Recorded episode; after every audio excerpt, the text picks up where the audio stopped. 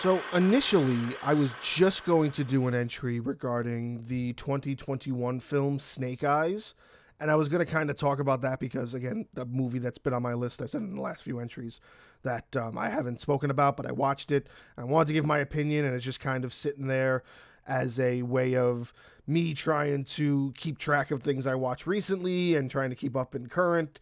Uh, and I hadn't got a chance to it, but I thought about it a little bit more, and I thought, you know what? Instead of just the Snake Eyes movie, instead of just doing the entry for that film, we're just going to talk about where the G.I. Joe franchise is as a whole right now, because this is the third film that was sort of meant to be a.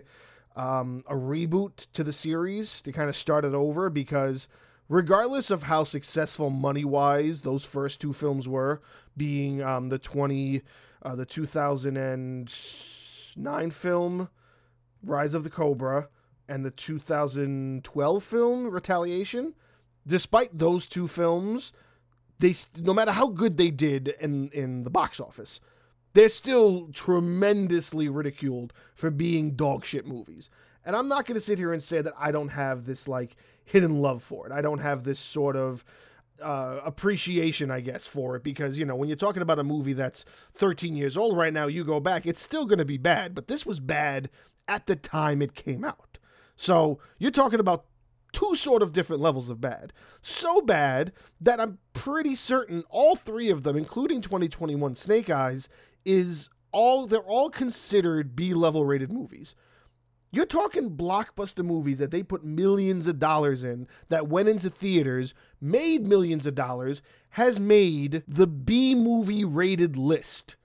You're talking about G.I. Joe. Like, th- this is such an American, like, staple of like what is part of our culture. Like GI Joe has been around since the 50s, I want to say, or the or the or the 60s at least. It's been around for years. It was the kids friendly way of understanding the military, I guess, but like just the action and just all the characters and all the toys. I had so many GI Joe toys when I was a kid. I loved them. I played with my GI Joe toys more than anything in the world. So not only did this appeal to this generation of kids getting exposed to GI Joe, it appealed to all of us, all of the people who grew up with the original G.I. Joes. Original little six inch figures. They were kept together with their legs and their torso with a fucking mini rubber band. Who remembers that? I do. So I was really excited about these films, and they still hold a small place in my heart, probably because I love them like I would love many other B rated movies that are kind of just a guilty pleasure. But to be honest, these are all dog shit movies. They are not good representations of anything except for just throwing names around, giving you character arcs, and just dressing everybody in black. And then here comes the sequel with The Rock trying to save it, and he doesn't. I'm sorry, The Rock can't save everything. And truthfully, this is kind of the era where it sort of started, where they were just like, we got an action film, put The Rock in it, let's see if it'll be bigger than it's supposed to be. And yeah, it did good at the box office. But truthfully, Retaliation actually is rated even worse than the original. And it's also really messed up that they still promoted like if you looked up the the um the poster, the, the cover art of the the DVD or posters for GI Joe Retaliation, you'll see the first thing there is Dwayne Johnson. He plays a character Roadblock. Roadblock is not that big of a deal in G.I. Joe lore anywhere. He's just a character. Then you got Bruce Willis right underneath him, and right off to the side is Channing Tatum. Channing Tatum is there because in the first film, he plays the main leader of the G.I. Joe, the main general, sort of, Duke. Duke is not part of the G.I. Joe as they're sort of created in Rise of Cobra. He's joining as a recruit. And now, and in, in Rise of Cobra, they're actually being run by General Hawk, who's played by what's this guy's name? Um, Dennis Quaid. Which I get it. Yes, Hawk is also part of the GI Joe, but Duke is a major character that you dumb down to a recruit, to a guy that wasn't even thinking GI Joe was a real thing, and he has to come in there with uh, Marlon Wayans, who's who plays another not nothing character, Ripcord you know, Ripcord is not that major of a character, and he's putting him on the same level as Duke. That's ridiculous. So not only is that ridiculous, But at the beginning of G.I. Joe Retaliation, oh my god, they kill Duke. There's this whole thing where they get attacked by Cobra, and basically an entire G.I. Joe base is demolished, leaving Dwayne uh, The Rock Johnson and Roadblock as one of the few survivors or one of the few left that aren't really at that base who can save the day now. How are you gonna kill off Duke from a G.I. Joe movie? You scumbags. That doesn't make any sense. And that's just the start of how this movie just goes deep and deep down the hills to really, really hammer home that they don't give a shit about anything that people love about G.I. Joe. They're just looking to make an action film and get attention to it with the name G.I. Joe and The Rock. And you're talking 2009 2012, so a three to four year difference between the films, and then you get nothing for seven more years that they do Snake Eyes. And they do Snake Eyes in an attempt to reboot the series with the Snake Eyes story, which again sort of makes a little bit of sense because if you're going to want to reboot it, maybe start with the origins of a very beloved character. Everybody loves Snake Eyes. The ninja who doesn't say anything, perfect. Perfect. I think that's a tremendous idea, and I went into it with a lot of high hopes. They even called it Snake Eyes G.I. Joe Origins because he's introduced to the G.I. Joe while they're trying to like do the same thing that he's doing within the film. So Snake Eyes is like part of like this sort of Yakuza clan, and the GI Joe are reviewing the Yakuza clan, and they're kind of saying that these are the bad guys, and then Snake Eyes discovers that they're the bad guys, so he betrays them, and then eventually gets recruited by the GI Joe. But throughout the whole film, there's one thing I'm waiting for, and the one thing I'm waiting for is somewhere at the end where they have the accident that makes Snake Eyes lose his voice. Never happens. It never happens. They just end it with him in the suit, riding off on a motorcycle, and he still can talk. I don't mean to sound like a nitpicker, but the whole premise of what makes Snake Eyes so cool is that he's the silent ninja.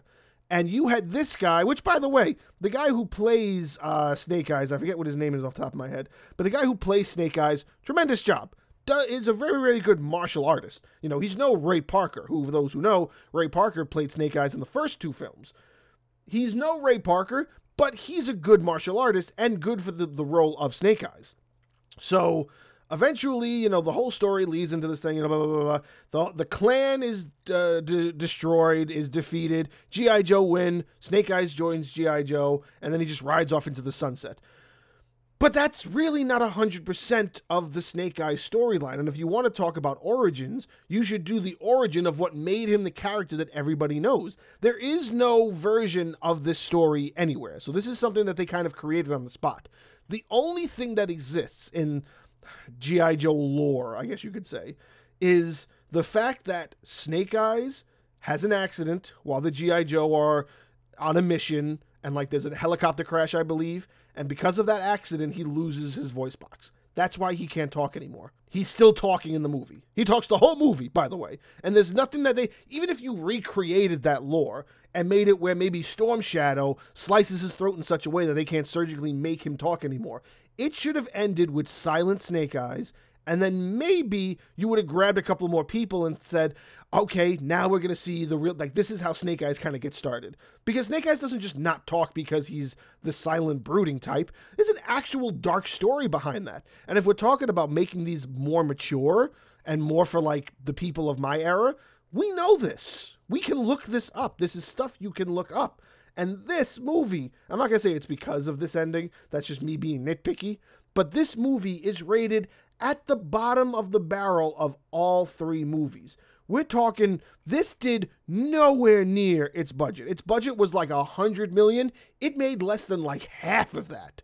So this movie was a tremendous failure, and it's just another example that nobody is willing to kind of put in the effort to make something that sticks with its material enough so that everybody will enjoy it, who it's meant to be targeted towards.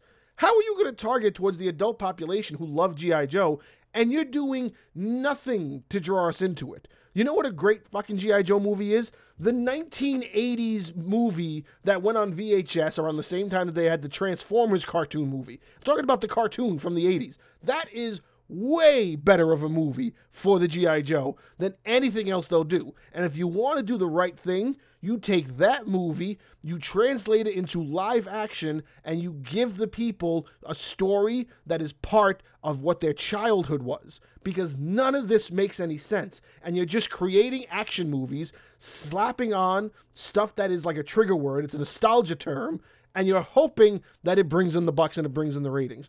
Well, I don't know if you haven't learned yet. I feel like they've learned that with the Transformers series because they did a reboot with Bumblebee, and that was tremendous. Bumblebee was tremendous. I don't know if I've done an entry on Bumblebee, but I should. That was such a tremendous film to reboot this series that I cannot wait for whatever is coming next, especially with um, the Beast Wars, Transformers, uh, Beast something. I forget what the actual name is off the top of my head now but the Beast Wars style Transformers movie, I'm looking forward to that more than any Transformers film after Dark Side of the Moon. Being honest. And I don't think they're ever going to do another G.I. Joe film again. If they do, they're going to shit the bed again because that's all they do. They're just trying to see if they can do something with these licenses they have. And they're just letting dogshit people write the scripts that aren't worth it. Like you want somebody to write the script, let somebody who has a role in that universe write the script. You want to know what a good example of that is? I started watching uh, The Last of Us. What a fantastic adaptation that is turning into, and when that ends, I'm probably going to do a entry for that as well. But what a fantastic adaptation that is, and a prime example of what you get when you stick with the source material and what people are expecting.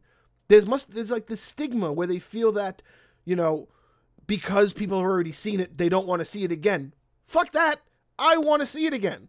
I want to see it again. I want to see it in a different light. I want to see it not in the light of how I originally saw it. We're not say you think people don't care about seeing the I will watch a Batman versus the Joker movie 9 out of 9 times. Every time you do an adaptation of the Joker, I don't care who is playing it. If he's in a movie with Batman, I will watch it. I will watch it people are going to watch the things that they get attracted to, not by trigger words, but by what it derives from. And when you go off the rails, you're going to ruin it and no one's going to appreciate it.